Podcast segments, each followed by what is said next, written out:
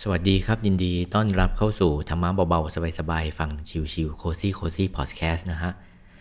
สำหรับวันนี้นะครับก็ทีแรกตั้งใจว่าจะมาคุยเรื่องปฏิบัติธรรมเนี่ยแต่ว่าเห็นว่าพรุ่งนี้เนี่ยนะฮะ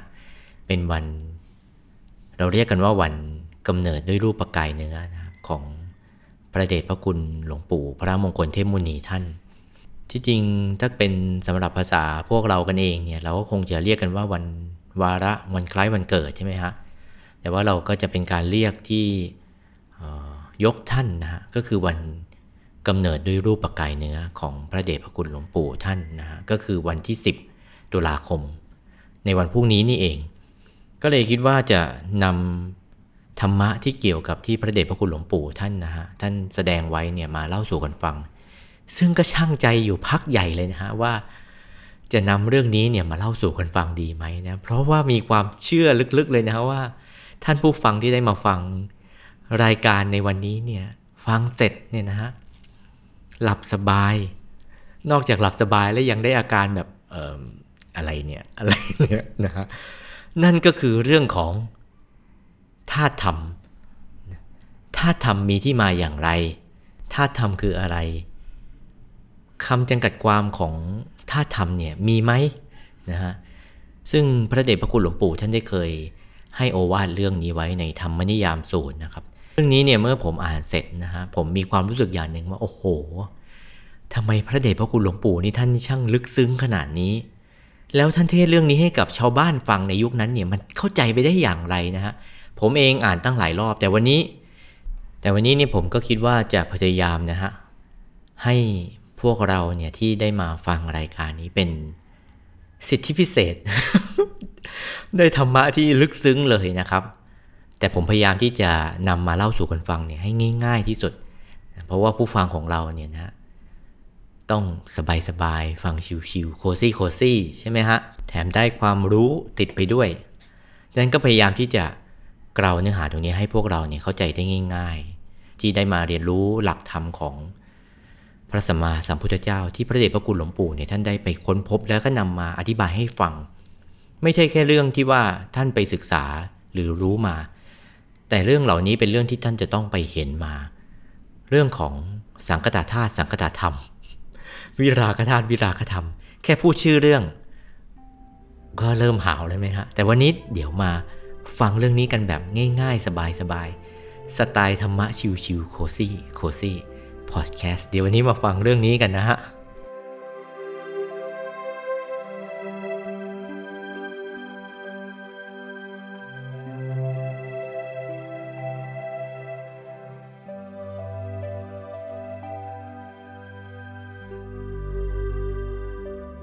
ก่อนที่จะเข้าสู่เนื้อหานะครับผมก็นำบุญมาฝากกับทุกทุกท่านก่อนเลยนะฮะพอต้นเดือนเนี่ยผมก็จะเริ่มทำบุญประจำวันประจำเดือนนะครับ บุญประจำวันก็คือบุญบูชาธรรมมหาปูชนียาจารย์ อย่างพระเดชพระคุณหลวงปู่ท่านอย่างนี้นะฮะซึ่งก็ได้ทำมาเข้าสู่ปีที่8นะสำหรับเดือนนี้นี่ผมก็ได้มีโอกาสนะฮะร่วมบูชาธรรมท่านวันละ 310 บาทเลยนะครับนี่เราเรียกกันว่า 300 สิบล้านเลยกันนะใจขยายใจเนี่ย เราเริ่มต้นมาจากวันละยี่สิบาท วันละสามสิบาทเนี่ยนะผมเนี่ยนะเริ่มต้นมาจากวันละเท่านี้แรกๆเมื่อตอนทำใหม่ๆณวันนี้นี่ก็ได้วันละสามร้อยกว่าบาทแล้ว ก็ขอให้ทุกท่านที่มาฟังได้บุญประจำวันตรงนี้เท่า ๆกันกับผมเลยนะฮะ สาธุสาธุนะครับ ก็ให้รวยๆนะครับ มีทรัพย์สมบัติเอาไว้ใช้สร้างบารรมีกันนะฮะ นี่ข้อแรกเลย อันบุญที่ 2 ก็คือบุญถวายพระทหาร พระภิกษุสมณเณรประจำวันนะครับ โดยเฉพาะในช่วงโควิดเช่นนี้นะฮะก็อีกบุญหนึ่งก็คือยารักษาโรคแล้วก็ปัญญาบารมีนะครับ ก็เป็นบุญประจำเดือน ซึ่งตอนนี้ผมก็ได้ทำไป รอวันที่ 18 นะฮะรอวันที่ 18 ก็จะทำบุญเจดีอย่างนี้นะฮะบุญเจดีให้แสงสว่างเจดีทุกวันที่ 18กำหนดไว้อย่างนี้นะครับ แล้วก็ทุกวันเสาร์ที่ 2 ก็จะร่วมบุญนะฮะ ไถ่ชีวิตโคกระบือ ซึ่งเข้าสู่ปีที่ 3 ก็ปล่อยโคไปมาสู่ 3 ปีแล้วนะฮะบางเดือนก็ 1 ตัว บางเดือนก็ 2 ตัว เขาถ่ายรูปตรงที่เขาไปไถ่ชีวิตโคมาเนี่ยเห็นแล้วก็รู้สึกสตันไป 1.5 วิเหมือนกันนะ เพราะว่าโคที่เขาไปไถ่มาเนี่ยเป็นโคที่กำลังรอโดนล้มเลยอะฮะหน้าตามันนี่หม่นหมองมากเลยนะฮะ แต่ในขณะที่มันถูกจูงออกมาไปอยู่อีกที่หนึ่งซึ่งมันรู้ว่าปลอดภัยแล้ว คือไปอยู่ที่วัดแล้วเนี่ยนะฮะหน้าตามันอีกเรื่องหนึ่งเลย ก็ได้ถ่ายชีวิตโคตัวนั้นไว้นะฮะมันไม่ได้มีแค่ตัวเดียวก็ ถือว่าโคตัวนั้นก็เป็นโคที่หมดเวรหมดกรรมแล้วนะครับ ตัวเราเองก็นะอย่าได้มีวิบากอย่างนั้นเลย ซึ่งผมก็ทำตรงนี้เข้าสู่ปีที่3นะครับท่านที่มาฟังรายการเนี่ยก็ให้น้อมจิตอนุโมทนาบุญกับผมนะ ได้บุญเหมือนกันนะฮะได้บุญเหมือนกัน แล้วก็ขอให้ได้เท่า ๆกันเลยด้วยนะครับ ให้ขอให้ทุกท่านเนี่ยมีอายุที่ยืนยืนแข็งแรงแข็งแรงนะฮะไม่เจ็บไม่ป่วยไม่ไข้นะครับ นี่ผมก็ทำบุญตรงนี้มาตลอด 3 ปีนะฮะมียารักษาโรคด้วย ปล่อยโคกระบือด้วยปัญญาบารมีด้วยนะฮะแล้วก็มี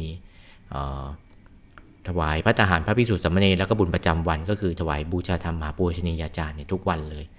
นะครับ นอกจากนี้ก็มีบุญประจำปีซึ่งทางบ้านก็ได้ ปิดกองกระถินนะฮะเต็มกองไปแล้วนะกองใหญ่เลยเป็นประธานรองเลยนะฮะก็ขอให้ทุกท่านได้บุญนี้ ทั้งบุญรูปสมบัติทรัพย์สมบัติและก็คุณสมบัตินะฮะต่อไปก็ขอให้ได้มีสุขภาพร่างกายที่แข็งแรง ถ้าได้มหาบุรุษด้วยก็ยิ่งดี แล้วให้มีทรัพย์สมบัติเนี่ยนะครับเอาไว้ใจสร้างบารมีนี่ง่ายนะฮะมีทรัพย์เนี่ยมันจะล่นระยะเวลาหลาย ๆ อย่าง มันซื้อเวลาได้เยอะนะครับ แล้วก็บุญ คุณสมบัติก็คือขอให้มีสติปัญญาที่ดีด้วยนะฮะมันก็จะได้ครบเครื่อง ส่วนสำหรับวันนี้นะครับก็เป็นเรื่องที่ได้อ่านจาก 69 กันพระเดชพระคุณหลวงปู่ พระมงคลเทพมุนีในกันที่ 13 เรื่องธรรมนิยามสูตร เรื่องเกี่ยวกับสังกตธาตุสังกตธรรม สราคธาตุสราคธรรม วิราคธาตุวิลาคธรรม คือจั่วหัวมาให้ทุกท่านสตันก่อนว่าเฮ้ยเอาจริงเหรอจะพูดเรื่องนี้จริงเหรอ คือแค่พูดชื่อเรื่องมาผมก็คิดว่าหลาย ๆ ท่านนี่น่าจะอืมอะไรเนี่ยนี่มันใช่เหรอธรรมะเบา ๆ สบาย ๆ ใช่ครับ ฟังเสร็จท่านจะหลับอย่างสบายเป็นสุขเลยนะนี่เราจั่วหัวก่อนนะครับ คือพอได้อ่านเรื่องนี้เนี่ยทำให้ทึ่งกับพระเดชพระคุณหลวงปู่ท่านนะครับว่า โอ้โหคัมภีโรจายังธรรมะของที่พระเดชพระคุณหลวงปู่ท่านให้เราไว้เนี่ยมันลึกซึ้งจริงหนอ แล้วมันไม่ใช่เป็นสิ่งที่ว่าเราจะ อ่านจากตำรับตำรามาแล้วก็เอามาประมวลเนี่ยให้สรุปมาให้ผู้ฟังในยุคนั้นเนี่ยฟังเข้าใจง่ายๆคือพออ่านแล้วได้ความรู้สึกอย่างหนึ่งเลยนะครับว่าโอ้โห พระเดชพระคุณหลวงปู่นี่ แตกฉานธรรมะได้ลึกซึ้งมาก และธรรมะที่ท่านนำมาเล่าให้กับเราฟังในยุคนั้นเนี่ยโอวาทของท่านเนี่ยนะในหกสิบเก้ากันเนี่ยมันไม่ใช่ธรรมะที่จะเกิดจากการอ่านประมวลมาแล้วก็ มาเล่าสู่กันฟัง แต่มันจะต้องเกิดจากการที่ท่านปฏิบัติ จนกระทั่งไปเห็นแล้วเกิดการรู้ขึ้นมา เพราะธรรมะของพระสัมมาสัมพุทธเจ้านะครับ ให้ทราบอย่างหนึ่งเลยนะว่า เกิดจากการเห็นแล้วก็รู้นะฮะเห็นแจ้งก่อนแล้วจึงรู้ ในวันที่พระเดชพระคุณหลวงปู่ท่านบรรลุธรรมเนี่ยนะครับ วันนั้นที่ท่านอธิษฐานถวายชีวิตแก่พระพุทธศาสนาแล้วก็ นั่งสมาธิจนกระทั่งท่านเข้าถึงธรรมะภายในเนี่ยนะครับหลวงพ่อท่านเล่าให้ฟังก่อนนะครับว่าอันนี้ก็ถือเป็นเกร็ดนะครับว่าเป็นท่านเข้าถึงระดับโคตภู ท่านเรียกว่าธรรมกายโคตภูนะฮะในวันนั้น แล้วพอตลอดพรรษานั้นท่านถึงได้เข้านั่งธรรมะจนกระทั่งบรรลุไปถึง 18 กาย เรียกได้ว่าท่านเห็นผัง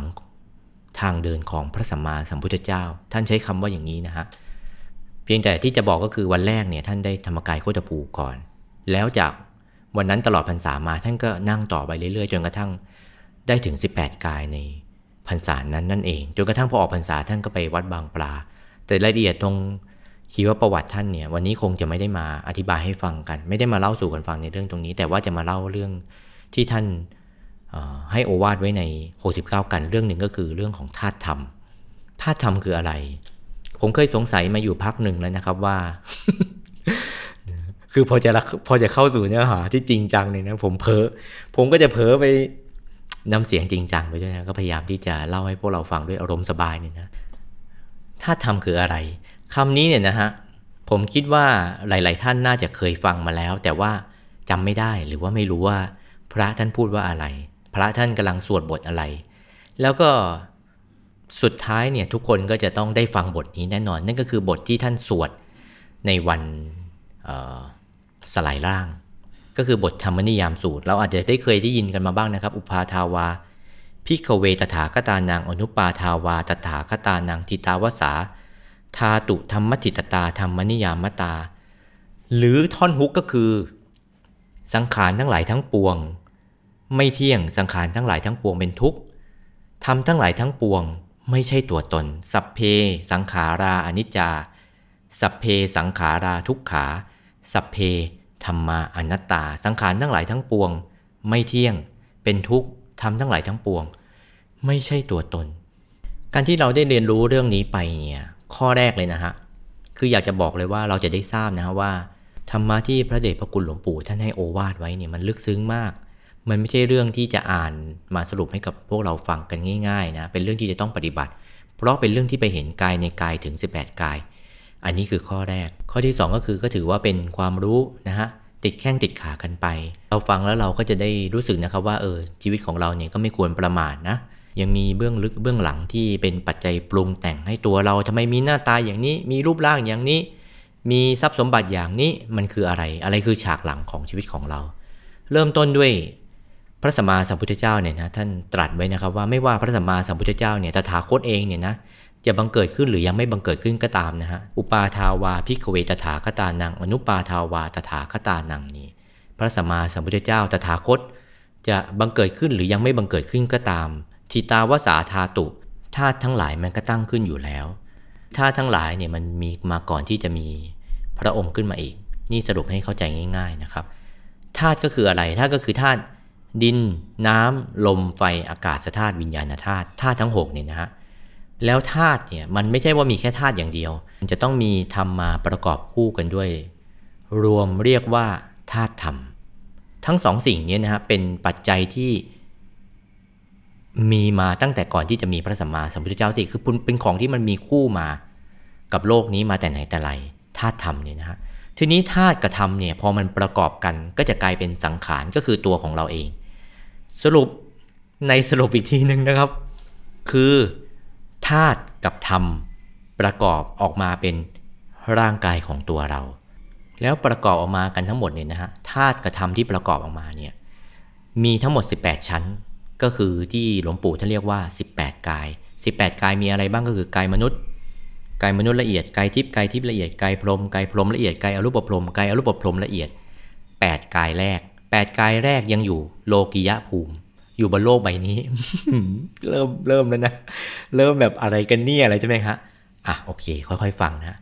บนภพสามเนี่ยมีอยู่ 8 กาย แล้วพอเลยภพสามไปอีกนะฮะเป็นชั้นโลกุตระภูมิ มีอีก 10 กาย รวมเรียกว่า 18 กาย ชั้นโลกิยาภูมิเนี่ยมี มนุษย์มนุษย์ละเอียด ทิพทิพละเอียด พรมพรมละเอียดอรูปพรมอรูปพรมละเอียด 8 นี่คือโลกิยะ โลกุตระมีอีก 10 กาย ใน 10 กายนี้นะฮะก็คือกายโคตภูโคตภูละเอียด โสดาบันโสดาบันละเอียด หรือเราเรียกว่าโสดาปฏิมักโสดาปฏิผลเนี่ยนะฮะแล้วก็สกทาคามีมักสกทาคามีผล หรือสกทาคามีสกทาคามีละเอียด อนาคามีมักอนาคามีผลอรหัตมักอรหัตผลนี่ 10 กาย รวมแล้วทั้งหมดเป็น 18 กาย ในทั้ง 18 กายก็จะมีธาตุมีธรรม ประกอบเป็นสังขารออกมา เรียกว่ากายมนุษย์ธาตุกระทำของกายทิพย์ก็ประกอบมาเรียกว่าเป็นกายทิพย์อย่างนี้เป็นต้นนี่นะธาตุกระทำในนี้คืออะไรก็คือธาตุดินน้ำลมไฟนะธาตุอากาศธาตุวิญญาณธาตุนี่ประกอบกับธรรมธรรมคืออะไรธรรมคือดวงธรรมที่ทำให้เป็นกายมนุษย์ ถ้าเกิดเป็นกายมนุษย์ก็จะมีขนาดเท่ากับ ฟองไข่แดงของไก่ เราคงจะได้เคย ใครที่ฟังพระเดชพระคุณหลวงปู่มา คงจะได้เคยฟังกันมาบ้างนะฮะธรรมนี่คือธรรมที่ทำให้เป็นกายมนุษย์ แต่ถ้าเกิดธรรมที่ทำให้เป็นกายมนุษย์ละเอียดก็จะใหญ่ขึ้นมาหนึ่งเท่า ถ้าเป็นกายทิพย์ก็จะใหญ่ขึ้นมา 2 เท่า จนกระทั่งไปถึงกายอรูปพรหมคือกายที่ 8 ก็จะใหญ่ขึ้นมา 8 เท่า คือดวงธรรมที่ทำให้เป็นกายอรูปพรหมเนี่ยนะฮะ ใหญ่ขึ้นมา 8 เท่า เพราะกายรูปพรหมละเอียดเนี่ยเป็น ชั้นที่ 8 ใช่ไหมฮะ นี่ ฉะนั้นในมนุษย์แต่ละเลเวลเนี่ยทั้ง 18 เลเวลเนี่ยนะฮะ ก็จะมี 3 สิ่งก็คือธาตุธรรมธาตุกับธรรมประกอบกันออกมาเป็นสังขารนี่ก็คือตัวของร่างกายของเราเนี่ยคำว่าสังขารก็คือตัวเราเองเนี่ยนะฮะท่านใช้คำนี้ถ้าทำประกอบกันมาเป็นสังขารเออไปต่ออีกชนิดแล้วกันนะฮะทีนี้ ในธาตุกระทำที่ประกอบออกมาเป็นร่างกายออกมานี่นะฮะอย่างที่บอกไปก็คือมีอยู่ชั้นโลกุตระกับชั้นโลกียะใช่ไหมฮะชั้นโลกียะก็คือตั้งแต่กายที่กายมนุษย์จนกระทั่งถึงกายอรูปพรมละเอียด นี่ 8 กายนี่แต่ว่าพอไปชั้นโลกุตระมีอีก 10 กาย ทีนี้มีรายละเอียดก็คือคำที่ผมเกริ่นมาตอนแรกก็คือ สังคตธาตุสังคตธรรม อสังคตธาตุอสังคตธรรม วิราคธาตุวิราคธรรม เอาคำว่า สังคตธาตุสังคตธรรมก่อนนะฮะ สังคตะแปลว่า ปัจจัยปรุงแต่งเข้าใจง่าย ๆเลย สังคตธาตุก็คือธาตุที่มีปัจจัยปรุงแต่ง สังคตธรรมก็คือธรรมที่มีปัจจัยปรุงแต่ง อ่า อันนี้โดยสรุปก็คือสังคตธาตุสังคตธรรมก็คือ ธาตุธรรมที่ถูกปัจจัยปรุงแต่ง แล้วอย่างที่บอกก็คือธาตุธรรมเหล่านี้เนี่ยเป็นตัวทำให้เกิดสังขาร ดังนั้นสังขารก็คือร่างกายของเราเนี่ยก็จะถูกปรุงแต่งไปด้วยเกิดมาจากธาตุธรรมที่ปรุงแต่งเหล่านี้นี่เอง นี่สังคตธาตุสังคตาธรรม สังคตธาตุสังคตาธรรมร่างกายที่ปัจจัยปรุงแต่งได้เนี่ยก็คือร่างกายตั้งแต่กายมนุษย์จนกระทั่งถึงกายรูปภพละเอียด ชาตินี้เราอาจจะหน้าตายอย่างนี้ เรารวยอย่างนี้เราสติปัญญาอย่างนี้ เพราะยังถูกปัจจัยปรุงแต่งได้อยู่ ยังถูกปัจจัยปรุงแต่งได้อยู่เนี่ยนะฮะปัจจัยที่จะมาปรุงแต่งธากระทำเหล่านี้ก็คือ บุญและก็บาป ท่านจึงได้เรียกว่าเป็นชั้นโลกิยะ ชั้นโลกิยะที่มีอยู่ 8 กายเนี่ยนะฮะเป็นสังคตธาตุสังคตธรรมเป็นธาตุธรรมที่ถูกปรุงแต่ง ทีนี้พอไปถึงชั้นโลกุตระ ตั้งแต่ระดับที่ 9 จนกระทั่งถึงชั้นที่ 18เนี่ยปัจจัยปรุงแต่งไม่ได้แล้ว ท่านจึงได้มีพระพุทธเจ้าไงฮะท่านถึงได้มี หน้าตาเหมือนกันหมดเลย เพราะปัจจัยปรุงแต่งไม่ได้แล้ว นี่ เป็นอสังกตธาตุอสังกตธรรมธาตุธรรมที่ปัจจัยไม่ได้ถูกปรุงแต่งขึ้นมา นี่นะฮะหนึ่งถึงแปดถูกปรุงแต่งขึ้นมา ฉะนั้นหน้าตารูปสมบัติทรัพย์สมบัติคุณสมบัติถึงมีการเปลี่ยนแปลงไป แต่ตั้งแต่9ขึ้นไปถึง 18เนี่ยไม่ถูกปรุงแต่งแล้ว สังขารไม่ถูกปรุงแต่งแล้ว เรียกว่าอสังกตธาตุอสังกตธรรม แต่พระเดชพระคุณหลวงปู่ท่าน ยกไว้อีกสองกายก็คือกายพระอรหันต์กับกายพระอรหันต์ละเอียด ท่านไม่เรียกว่าอสังคตธาตุสังคตธรรม เรียกว่า วิราคธาตุวิราคธรรม เพราะกายพระอรหันต์กับกายพระอรหันต์ละเอียดเนี่ยเป็นกายที่ไม่มีกิเลสเหลืออยู่แล้ว วิราคะคือแปลว่า ความกำหนัดยินดีเนี่ยไปปราดหมดแล้ว ในบรรดากายทั้งตั้งแต่กายที่ 9 ถึงกายที่ 16เนี่ยนะอีก 8 กายเนี่ยตั้งแต่กายโคตภูโคตภูละเอียดโสดาบันโสดาบันละเอียด สกทาคามี สกทาคามีละเอียด อนาคามีอนาคามีละเอียดเนี่ยแกายนี้ยังมีกิเลสเจือปนอยู่แต่ว่าเบาบาง ต่างกับกายที่1ถึง8ที่เป็นมนุษย์เนี่ยที่เป็นปุถุชน คือผู้ที่หนาไปด้วยกิเลสอยู่นี่นะฮะ กายที่1นถึงแเรียกว่าสังคตธาตุสังคตธรรมธาตุธรรมที่ยังถูกปัจจัยปรุงแต่งได้อยู่ กายที่9ถึง16 เรียกว่าอาสังคตธาตุอสังคตธรรมมีออ่างนำมาข้างหน้า ส่วนกายที่ 17 ถึงกายที่ 18 เป็นวิราคธาตุวิราคธรรม ฟังมาถึงตรงจุดนี้ผมคิดว่าทุกๆทท่านเนี่ยน่าจะได้คำตอบในใจตรงกันหลายคนแล้วนะครับว่า งงหรือเปล่า หรือ เออแล้วจะรู้ไป เพื่อ เพื่ออะไร อย่างที่ผมได้เกริ่นไปนะครับว่า การที่ทุกๆทท่านเนี่ยนะฮะได้มาฟังได้มาเรียนรู้เรื่องของผังชีวิตของมนุษย์ทุกๆ คนอย่างเนี้ยคือผมคิดว่าพวกเราอาจจะมีความรู้สึกว่าพวกเราอยู่จนชาชินเลยไงฮะอยู่กับผู้มีธรรมะอยู่กับคนที่เขาแบบได้ธรรมะกันจนเป็นเรื่องปกติไงฮะแต่การที่ถ้าเกิดอยู่ๆเราได้มาฟังเรื่องอย่างเนี้ยเรื่องที่คนแบบไปรู้ไปเห็น ผังชีวิตของเราขึ้นมาแล้วก็มาเล่าสู่ให้กันฟังเนี่ยนะผมว่าแค่เรื่องนี้เนี่ยมันก็เรื่องอัศจรรย์ในชีวิตของเราแล้วนะฮะการที่เราได้มาเรียนรู้เรื่องอย่างนี้เนี่ยมันมันไม่ใช่เรื่องธรรมดาแล้วคือจะบอกว่าที่ฟังฟังอยู่เนี่ยมันไม่ใช่เรื่องธรรมดา แต่มันต้องเป็นเรื่องที่คนที่ปฏิบัติ ถึงจะไปเห็นผังชีวิตขนาดนี้ได้นะฉะนั้นก็หนึ่งก็คือเอาปลื้มใจแล้วกันปลื้มใจเลยกันนะครับว่า โอ้โหได้มาฟังธรรมะที่ลึกซึ้งนะมาเรียนรู้ผังชีวิตของเราเนี่ย แล้วในผังชีวิตทั้ง 18 กายเนี่ย เคยสงสัยไหมครับว่า คือผมเคยสงสัยนะฮะว่า เอ๊ะ เรามีใจเนี่ย แล้วอะไรที่มันประกอบใจของเราขึ้นมา มันเป็นแค่ดวงดวงหรือเปล่าอะไรอย่างเงี้ย คือผมคิดว่าผู้ฟังหลาย ๆ ท่านก็คงจะเรื่องนี้ก่อนที่ผมจะมาเล่าให้กับผู้ฟังฟังกันเนี่ย ผมก็เล่าให้กับที่บ้านฟังก่อนนะฮะที่บ้านเขาก็พูดมาเหมือนกันนะว่า เออ ไม่เคยสงสัยเลย แล้วก็ไม่รู้ว่าทำไมจะต้องสงสัยด้วยคือไม่ได้มีเวลามาคิดเรื่องนี้ หรือว่าไงก็แล้วแต่นะแต่เพื่อนผมสงสัยไงครับว่า เออ ใจของเราเนี่ยมันประกอบด้วยอะไรกันแน่ สรุปก็คือใจของเราเนี่ยมันจะต้องมาคู่กับธาตุอย่างที่บอกไงฮะธาตุดินน้ำลมไฟนะธาตุอากาศธาตุวิญญาณธาตุธาตุทั้ง6เนี่ยนะฮะดินน้ำลมไฟอากาศวิญญาณ มันจะต้องมาคู่กันแต่ไม่ได้อยู่ด้วยกัน ทีนี้ไอ้ ธาตุกระทำเนี่ยที่หลวงปู่ท่านบอกว่า ท่านยกเอาคำพระบาลีมานะฮะสัพเพสังขาราอนิจจาธาตุกระทำทั้งหลายเหล่านี้มันไม่เที่ยงแล้วก็เป็นทุกข์เพราะว่ามันยังมีการแปรผันไป มันยังถูกปรุงแต่งได้อยู่ธาตุกระทำเหล่านี้เนี่ยฮะตั้งแต่ธาตุกระทำตั้งแต่1นถึงแนี้ยังถูกปรุงแต่งได้อยู่ ถูกปรุงแต่งด้วยอะไรด้วยบุญและบาป ที่อยู่เบื้องหลังธาตุกระทำเหล่านี้ หรือหลวงปู่ท่านใช้คำว่าฉากหลัง มีฉากหลังให้กับชีวิตของเราทุกคนที่ปรุงแต่งเรามาเป็นอย่างนี้นี่เอง นี่มันเหมือนกับตอนที่นีโอเนี่ยเขาไปค้นพบแล้วว่าเฮ้ยมันมีระบบแมทริกนะ อยู่กับคอยควบคุมอยู่เนี่ยมันเสียบหัวเราอยู่เนี่ยโดยที่เราไม่รู้ตัวเลย แต่นีโอก็ไปพบเนี่ยโอ้ผมยกหนังภาคสี่เอ้ยไม่เกี่ยวนะ นี่เหมือนกัน การที่ไปมนุษย์เราทุกคนเนี่ยนะฮะไอ้ที่มันเป็นอยู่อย่างเงี้ยเราเห็นร่างกายของเราเป็นอย่างนี้เนี่ย มันเกิดจากไอสิ่งที่เป็นอย่างนี้นะฮะมันก็คือสังขารก็คือร่างกายของเราเนี่ยมันเกิดจากธาตุกับธรรมปรุงแต่งมาให้ร่างกายเราเป็นอย่างนี้ ส่วนธาตุกับธรรมที่อยู่เบื้องหลังธาตุกับธรรมเหล่านี้อีกทีหนึ่งก็คือ บุญแล้วก็บาป ปรุงแต่งให้ร่างกายเราหน้าตาเป็นอย่างนี้ เราอ้วนเราผอมเราสูงเราต่ำเราดำเราขาว เราฉลาดมากฉลาดน้อย เรารวยเราปานกลางหรือเราว่าเราจน อย่างนี้เป็นต้น มีบุญกับบาปอยู่เบื้องหลัง อันนี้คือข้อแรกที่ผมสงสัยนะว่า เออ ใจของเราเนี่ยมันมีใจอย่างเดียวหรือเปล่า หรือว่ามีธาตุอยู่ด้วยก็คือธาตุนี่แหละ อยู่มาคู่กับธรรมก็คือใจของเรา แต่ว่า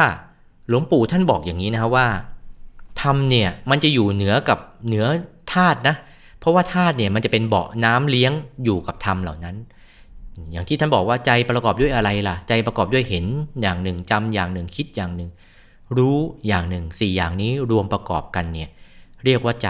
ใจอยู่ที่ไหนล่ะ ใจอยู่บนเบาะน้ำเลี้ยงหัวใจ เบาะน้ำเลี้ยงหัวใจคืออะไรก็คือธาตุดินน้ำลมไฟนะธาตุอากาศธาตุวิญญาณธาตุธาตุกระทำเหล่านี้ประกอบคู่กัน นี่ โดยที่ถูกบุญและก็บาปเนี่ยชักใยอยู่เบื้องหลังเป็นฉากหลัง ทีนี้พอมาถึงข้อที่ 3 ก็คือสัพเพธรรมาอนัตตา ธรรมทั้งหลายไม่ใช่ตัวตน ข้อนี้คนที่ศึกษาทางพระพุทธศาสนามาบ้างนะฮะอย่างที่เราเคยได้ยินเขากล่าวหากันว่า พระนิพพานเนี่ยมันเป็นอัตตาหรือเป็นอนัตตานะเอาที่จริงเนี่ยมันไม่ใช่เป็นเรื่องที่ต้องมาเถียงกันหรอกเป็นเรื่องที่ต้องปฏิบัติกัน มันไม่ใช่เรื่องที่ต้องคุย มันเป็นเรื่องที่คนที่พร้อมที่จะลุยปฏิบัติธรรมแล้วไปรู้ไปเห็นนะฮะเอาเอกสารมาก็คุยกันไม่จบแล้วมันเป็นเป็นความเชื่อ แต่ความจริงคือสิ่งที่จะต้องพิสูจน์ แต่เอาเป็นว่า พระเดชพระคุณหลวงปู่ท่านว่าอย่างไง ในเรื่องเหล่านี้ สัพเพธรรมานัตตาอ้าวคนที่แย้งมาบอกว่าทำทั้งหลายนี่ไงพระสัมมาสัมพุทธเจ้าท่านบอกไว้แล้วไงทำทั้งหลายไม่ใช่ตัวตน แล้วจะบอกว่าพระนิพพานเป็นตัวเป็นตนไปได้อย่างไร นี่ที่เขาแย้งมา แล้วหลวงปู่ท่านพูดว่าอย่างไง ท่านให้โอวาทไว้อย่างนี้ครับว่า อย่างที่บอกนะครับก็คือธาตุกับธรรมเนี่ยมันประกอบกันเนี่ยออกมาเป็นตัวนี่ฉะนั้นสัพเพธรรมาอนัตตา ธรรมทั้งหลายไม่ใช่ตัว เพราะอะไร เพราะว่าไอ้ตัวตนมันไม่ใช่ธรรมไงมันคนละส่วนกัน อย่างที่บอกไปนะฮะว่า ร่างกายของเราประกอบไปด้วย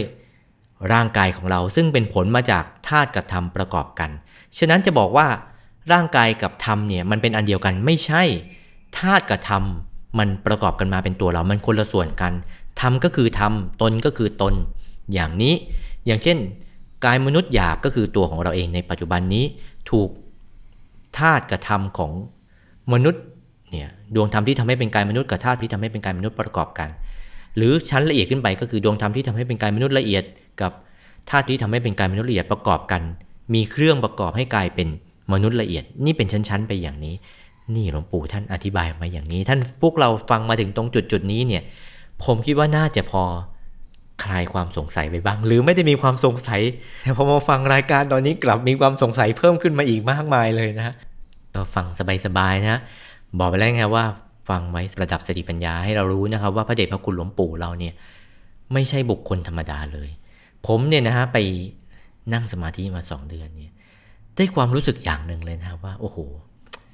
พระเดชพระคุณหลวงปู่นี่ สุดยอดจริง ๆ สุดยอดยังไง ขนาดเราเองเนี่ยนะ มีโอวาทมีคำสอน มีแนวทางมีวิธีการ มีไฟล์ MP3 มี Spotify มี Apple Podcast Google Podcast หลวงพ่อนำนั่งสมาธิ มากมายเลยมี 1,300 กว่าไฟล์ ให้พวกเราฟังอยู่ในออนไลน์ หรืออยู่ในโทรศัพท์ของเราเนี่ยมีหมด มีวิธีการบอกเราหมดเลย กว่าจะได้ธรรมะแต่ละขั้นแต่ละขั้นเนี่ยโอ้โหมันยากเย็น แต่ในยุคของพระเดชพระคุณหลวงปู่ ไม่มีแม้สักไฟล์เดียว ต้องไปค้นคัมภีร์เอาแล้วคัมภีร์ในยุคนั้นยังไม่มีอันไหนบอกตรงๆชัดๆไม่มีบอกเลยนะครับว่าให้ทำใจนิ่งๆโล่งๆเบาๆสบายอยู่ที่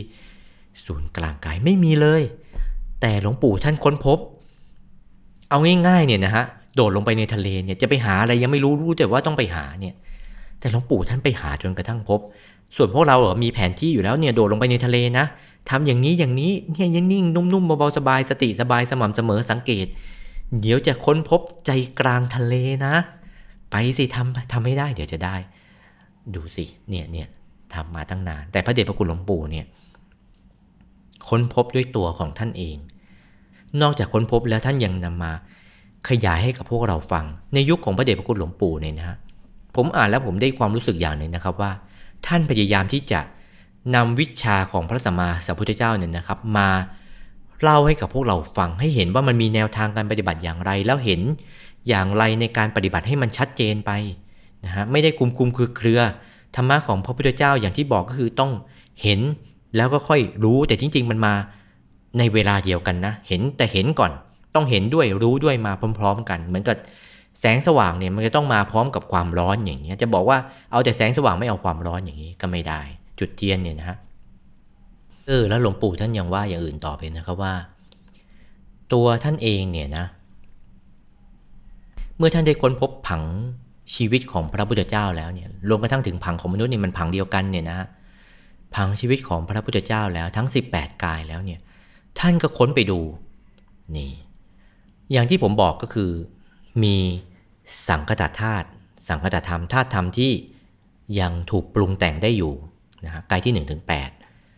อสังคตธาตุอสังคตธรรมธาตุธรรมที่ไม่ถูกปรุงแต่งแล้วนะฮะกายพระถึงได้เหมือนเหมือนกันหมดไงฮะไม่ถูกปรุงแต่งแล้วเนี่ยอีก 10 กาย ในบรรดาทั้ง 10 กายเนี่ยกายที่9ถึง16 ยังมีกิเลสเจือปนอยู่นะฮะอย่างเช่น พระโสดาบันก็จะเป็นสังกายะทิฏฐิวิจิกิจฉาศิลปะพามาอย่างนี้ใช่ไหมฮะเป็นต้นอย่างเงี้ยแต่ว่าพระอรหันต์เนี่ยนะพระอรหันต์เนี่ยนะครับท่านไม่มีกิเลสแล้วเรียกว่าวิราคธาตุวิราคธรรม ทีนี้ผมเคยตั้งคำถามหนึ่งสงสัยมานะครับ ว่าเออทำไมกายระดับโลกียะเนี่ยมันมี 8 กาย แต่พอเป็นกาย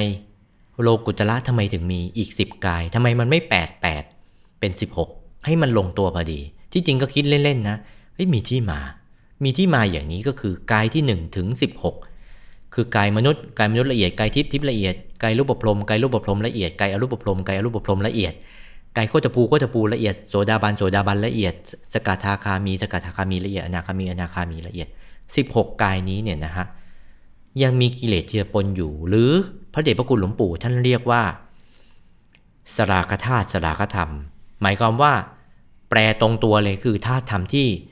ยังมีความกำหนัดยินดี เป็นไปอยู่ด้วยความกำหนัดยินดีอยู่1ถึง16 ยังมีกิเลสอยู่แน่นประมาณนี้นี่เองกายที่1ถึง16เนี่ยนะฮะ ยกเว้นกายที่ 17 กับ 18 ก็คือพระอรหันต์กับพระอรหันต์ละเอียด อรหัตมรรคอรหัตผลเนี่ยนะฮะที่เป็นวิราคธาตุวิราคธรรมล้วนๆแต่ว่าท่านก็ได้ปิดท้ายมาอย่างเลยนะว่าเออเป็นสิ่งที่น่าสนใจ ผู้เทศเองค้นคว้าหาเหตุผลเหล่านี้หนักหนา แต่ว่ายังไปไม่ถึงสุด ค้นคว้าเรื่องอะไร เอ๊ะทำไมมนุษย์ถึงต้องมี 18 กายธาตุกระทำเหล่านี้เนี่ย มันประกอบขึ้นมาเป็นธาตุกระทำเนี่ยใครเป็นผู้ที่ประกอบธาตุธรรมเหล่านี้ขึ้นมาพอท่านค้นไปปุ๊บ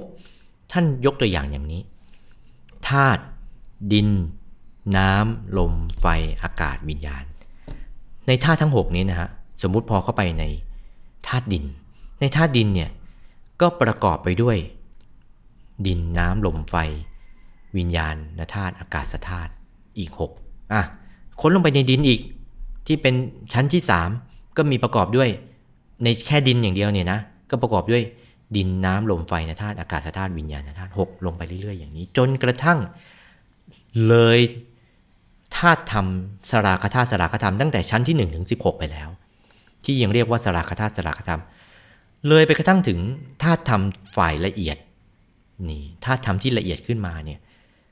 ตั้งแต่พระอรหันต์พระอรหันต์ละเอียดเนี่ยนะฮะที่เรียกว่าวิราคธาตุวิราคธรรม เอ๊ะ แล้วใครเป็นคนที่ประกอบ อะไรเป็นตัวประกอบวิราคธาตุวิราคธรรมเหล่านี้มา มีอีกในวิราคธาตุวิราคธรรมเนี่ยก็มีซ้อนกันเป็นชั้น ๆ ไม่สิ้นสุด ผู้เทศตั้งใจจะไปให้สุดวิราคธาตุวิราคธรรม คือลึกลงไปในธาตุกระทำที่มันประกอบลงไปเนี่ยไปดูที่มันละเอียดลงไปละเอียดลงไปลึกลงไป ในวิราคธาตุวิราคธรรม ท่านทำอย่างนี้เนี่ยนะ22ปีกับ6เดือนเสร็จแล้ว ในวันที่ท่านให้โอวาทเรื่องนี้ไว้เนี่ยนะทำมาตลอดเลย ท่านบอกว่าหยุดใจปึ๋งหนึ่งเนี่ยนะก็เข้าไปเป็นอสงไขยคือเข้าไปเป็นล้านล้านล้านล้านล้านเนี่ยแล้วก็มีเอาเป็นว่ามีหนึ่งแล้วก็มีศูนย์เอาไปหนึ่งร้อยร้อยกว่าตัวเยอะอะเข้าไปเยอะประมาณอย่างนี้นะเข้าไปพรวดเข้าไปเนี่ยนะเข้าไปลึกๆๆลงไปอย่างเนี้ย เข้าไปละเอียดมา แต่ทำมาตลอดเลย 22 ปี 6 เดือนเศษแล้ว ตั้งใจจะไปให้สุดวิราคธาตุวิราคธรรม แต่มันยังไม่สุด แต่มันจะอีกกี่ปีก็ไม่รู้แน่นะ นี่ท่านเทศไว้อย่างนี้เลยนะ ถ้าว่าสุดแล้วก็รู้ดอกไม่ต้องสงสัยละรู้กันหมดทั้งสากลโลกเลย ถามว่ารู้ไปสุดแล้วยังไงต่อ มันไม่มีฉากหลังแล้วไงฮะ อย่างที่บอกว่าคือชาติธรรมของเราเนี่ย ถ้าธรรมของเราเนี่ยมันจะมีฉากหลังอยู่ พอเข้าไปสุดท้ายแล้วมันเหลือแค่าตุอยู่สามอย่างก็คือ กุศลธรรมมา อกุศลธรรมมาอภยากตาธรรมมาธาตุธรรมฝ่ายขาวฝ่ายดำและก็ธาตุธรรมฝ่ายเทาๆไม่ขาวไม่ดำเหลืออยู่ธาตุธรรมสามอย่างนี้ที่อยู่ฉากหลังทุกสิ่งทุกอย่างเลยประมวลผลอยู่ทั้งสิ่งทุกสิ่งทุกอย่าง บุญบาปไม่บุญไม่บาปเนี่ยแหละที่มันอยู่เบื้องหลัง และโดยเฉพาะบุญกับบาปที่มันประหัตประหารบุญกับบาปเนี่ยที่มันต่อสู้กันตลอดเวลา ที่ท่านใช้คำว่าพระกับมารเนี่ย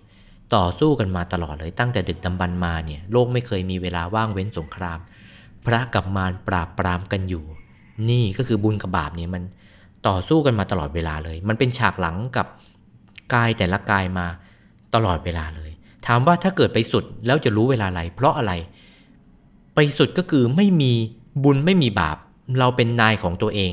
เป็นนายของตัวเองหมายความว่าอย่างไงเนี่ยไม่มีอะไรมาชัก ไม่มีอะไรมาชักใยเราอยู่เบื้องหลังแล้ว ปัจจุบันเนี่ยยังมีอยู่ ยังมีให้แก่ให้เจ็บให้ตายให้ทุกข์ให้ปวดอย่างนี้อยู่ พูดง่ายก็คือเป็นอมตะ เป็นอมตะธรรมไปให้สุด ไปท่าทำฝ่ายขาวอย่างเดียวเลย อย่างนี้โอ้โหผมพูดมาอย่างนี้เนี่ยมัน พูดมาถึงตรงนี้แล้วก็ฟังไปเรื่อยๆเลยกันนะฮะเอาเป็นว่าเพลินเพลินฟังเป็นว่าเพลินเพลินนะฟังประดับสติปัญญากันไปนะฮะ นี่ที่ประเดชพระคุณหลวงปู่ท่านได้ให้ โอวาดไว้ เนี่ยเพราะเหตุเนี่ยผมถึงได้รู้สึกโอ้โหธรรมะที่ประเดชพระคุณหลวงปู่ท่านให้มานี่มันทำไมมันช่างลึกซึ้งขนาดนี้ มันเป็นสิ่งที่ทำให้เราเนี่ยทึ่งในมโนปฏิญญาณของท่าน ทีนี้ท่านผู้ฟังรายการที่แบบลงเข้ามาแล้วมาฟังดูเอ้ยมาคุยเรื่องอะไรกันวะเนี่ยวิธีแก้อย่างเดียวเลยนะฮะวิธีแก้ การที่เราได้มาเรียนรู้อย่างนี้แล้วเนี่ยถ้าเราเชื่อเลยมันก็กลายเป็นงมงายใช่ไหมฮะกลายเป็นผู้ที่งมงาย แต่ถ้าเกิดเราไม่เชื่อ แล้วเราก็ค้านไม่ไปพิสูจน์ อย่างนี้ก็เรียกว่าดื้อด้าน วิธีแก้ก็คือเราก็จะต้องพิสูจน์ด้วยตัวเอง เพราะธรรมะมันไม่ใช่เป็นสิ่งที่ว่าศึกษาจากตำรับตำราแล้วก็จะแตกฉานกันได้ พระธรรมาสัมพุทธเจ้าท่านก็บอกไว้ไม่รู้ตั้งเท่าไหร่นะว่าจะต้องปฏิบัติด้วยทั้งทำทานรักษาศีลเจริญสมาธิภาวนาถึงจะควบคู่กันไป ดังนั้นท่านที่มาฟังแล้วแบบโอ้โหมึนงงว่าอะไรมันจะขนาดนั้นมันจริงเหรอไม่ใช่เหรอก็ไม่ต้องอะไรมากมายครับ เราฟังแล้วเราก็ปฏิบัติตามไป ในชีวิตของเรา อย่างน้อยเราก็ได้รู้อย่างหนึ่งนะครับ ว่าชีวิตของเราเนี่ยมันมีบุญแล้วก็บาปอยู่เบื้องหลังทั้งนั้นแหละนะฮะไอสิ่งที่เราเป็นอยู่ คือถ้าเกิดจะอธิบายเนี่ยผมคิดว่าก็จะยาวไปในรายการอีก เอาเป็นว่าวันนี้เราก็จะคุยกันเรื่องสังคตธาตุสังคตธรรมอสังคตธาตุอสังคตธรรมวิราคธาตุวิราคธรรมประมาณนี้ อย่างน้อยก็ได้แบบจะพอจำศัพท์ได้บ้างแล้วนะครับ คือธาตุธรรมที่มีปัจจัยปรุงแต่งธาตุธรรมที่ไม่ถูกปัจจัยปรุงแต่ง ธาตุธรรมที่ปราศจากการปรุงแต่งใด ๆ ทั้งสิ้นอ่านี่ผู้ท่านบอกว่าท่านเนี่ยค้นมา 22 ปี กับ 6 เดือนเสร็จแล้ว ถ้าท่านถึงสุดเมื่อไหร่เนี่ยรู้กันหมดทั้งสากลโลก พระพิสุสามเณรเนี่ยจะเหาะเหินเดินอากาศได้ คือมันไม่ถูกควบคุมอีกแล้วไงฮะ ผู้เทศเองเนี่ยตั้งแต่รู้โครงสร้างผังชีวิตของพระพุทธเจ้าแล้วเนี่ยไม่ได้หยุดเลย ตั้งแต่วันนั้นเป็นต้นมาเนี่ยใจเนี่ยไม่ได้หยุดก็คือได้ทำตลอดนะฮะแต่ว่าใจเนี่ยท่านนิ่งหยุดนิ่งตลอดเวลาตลอดเวลาเลย แต่ตัวของพวกเราเองเนี่ยแหละนะครับ ที่มัวชมสวนดอกไม้กันอยู่ในโลกอย่างนี้เอง ชมรูปบ้าง เสียงบ้างกลิ่นบ้างรสบ้าง อยู่ที่เดียวนั่นเองไม่ได้ไปไหนกับเขาเลย นี่ไปไปก็หยุดกันเสียแล้ว ไปไปก็กลับกันเสียแล้ว ไปไปก็เลี้ยวกันเสียแล้ว ไม่ไปกันจริง ๆ ไปชมสวนดอกไม้กันอีกแล้ว ไปเพลิดเพลินในบ้านในเรือนกันอีกแล้ว พวกเรานี่แหละ กับกรอกกับกรอกอยู่อย่างนี้แหละ จะเอาตัวไม่รอดชีวิตไม่พอ เหตุนี้ให้พึงรู้ว่าสิ่งเหล่านี้ไม่ใช่เราไม่ใช่ของเรา ไม่ใช่ตัวของเรา ก็นั่นแหละ ถ้ารู้อย่างนี้ปฏิบัติเสียจึงจะเข้าถึงวิราคธาตุวิราคธรรมได้ ครับก็คิดว่าน่าจะอิ่มอกอิ่มใจกันนะครับสำหรับวันนี้ เราบอกกันแล้วนะครับว่าฟังสบาย หลับตาฟังเนี่ยอืม หลับไปตอนไม่รู้คุยอะไรกันมาเนี่ย ก็คิดว่าน่าจะเป็น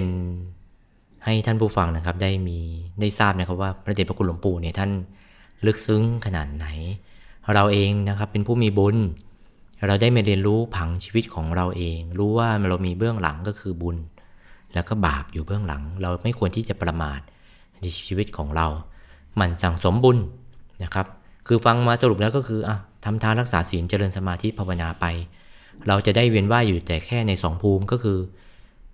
มนุษย์ภูมิกับสุคติภูมินะฮะอยู่ในสวรรค์ชั้นฟ้านี่กับมนุษย์ภูมิลงมาก็ลงมาสร้างบารมี แล้วก็อยู่ในแวดวงที่มีแต่คนดีๆ อย่างนี้ไม่ต้องไปภูมิที่ 3 หรือภูมิที่ 4 นิรยภูมิหรืออบายภูมิอย่างนี้เป็นต้น ไม่ต้องไป เราจะได้รู้นะครับว่าชีวิตของเราเนี่ยมันมีเบื้องหลัง เราไม่ได้เกิดมาอย่างแบบงง กิดมาได้ยังไงต่อ แล้วก็วิ่งวิ่งตามเข้าไปจนกระทั่งเราแก่ เราอายุเยอะเพิ่มขึ้นทุกวันทุกวัน แต่ถามว่าเราได้อะไรมากับชีวิตของเรา เราเกิดมาเพื่อที่จะทำงานทำงานทำงานหาเงิน แล้วก็ตายไป นี่คือชีวิตของเราจริงหรือ แต่ที่จริงแล้วชีวิตของเรามีผัง มีผังทั้ง 18 กาย เราได้มามีครูบาอาจารย์ที่ไม่ธรรมดา ได้ไปค้นพบ ได้ถวายชีวิตเป็นพุทธบูชามา แล้วก็นำโอวาทเหล่านี้มาเล่าให้กับพวกเราฟัง มาบอกว่าที่จริงแล้วทุกชีวิตมีผังอยู่เบื้องหลัง ส่วนท่านใดนะครับที่เกิดว่าอยากที่จะฟังแบบเต็มๆนะฮะผมก็อัดเสียงไว้ ที่จริงก็คือเป็นอ่านคำสอนของหลวงปู่ท่านเนี่ยนะครับ 69 กัน ผมจะใส่ลิงก์ไว้ใน description นะตัวอธิบายของใน Spotify ใน Google Podcast Apple Podcast หรือช่องทางอื่นเนี่ยท่านสามารถกดลิงก์ได้เลย หรือจะเสิร์ชใน YouTube ก็จะชื่อว่า คำสอนพระมงคลเทพมุนีหลวงพ่อวัดปากน้ำนะก็เป็นไฟล์เสียงที่ผมตั้งใจอ่านนะฮะอ่านประกอบดนตรีฟังเบาๆสบายๆแล้วก็ได้ความรู้นะฮะคำสอนพระมงคลเทพมุนี หลวงพ่อวัดปากน้ำนะฮะในทาง YouTube ตอนนี้ก็มีผู้ที่ Subscribe นะครับราวๆ20 กว่านะฮะอย่างน้อยผมเองนะครับ หลายๆล็อกอินก็มาระดม Subscribe ของตัวเอง คำๆนะฮะอันนี้ก็คือในช่องทาง YouTube นะครับ ส่วนทางพอดแคสต์นะครับก็จะชื่อพอดแคสต์ว่าคำสอนพระมงคลเทพมุนี หลวงพ่อวัดปากน้ำนะฮะก็ขอบคุณทุกท่านนะครับที่ได้ติดตามรับฟังธรรมะเบาๆสบายๆฟังชิลๆนะ Cozy Cozy พอดแคสต์นะครับ วันนี้ก็ขออนุญาตจบแบบพระเดชพระคุณหลวงปู่ท่านจบใน แต่ละกัณฑ์ของท่านอย่างนี้นะครับว่า ที่ชี้แจงแสดงมานี้ตามวาระพระบาลี คลี่ความเป็นสยามภาษาตามมัตยาธิบาย พอสมควรแก่เวลา เอเตนะสัจจวัชเชนะด้วยอำนาจความสัตย์ที่ได้อ้างทำปฏิบัติตั้งแต่ต้นจนอวสานนี้สัทธาโสถีพระวันตุเต ขอความสุขสวัสดีจงบังเกิดมีแด่ท่านทั้งหลายทั้งเครือขัดบรรพชิต บรรดามาสโมสรในสถานที่นี้ทุกท่วนหน้า อาตมาภาพชี้แจงแสดงมาพอสมควรแก่เวลา สมมุติว่ายุติธรรมิกถาโดยอัตถนิยมความเพียงเท่านี้ เอวัง ก็มีด้วยประการชนีนับเป็นบุญคุณที่ยิ่งใหญ่ เมื่อเราได้มาประสบยอดวิชา คือธรรมกายเป้าหมายของทุกชีวา ที่แสนล้ำค่าวิชาปราบมา เพราะเมต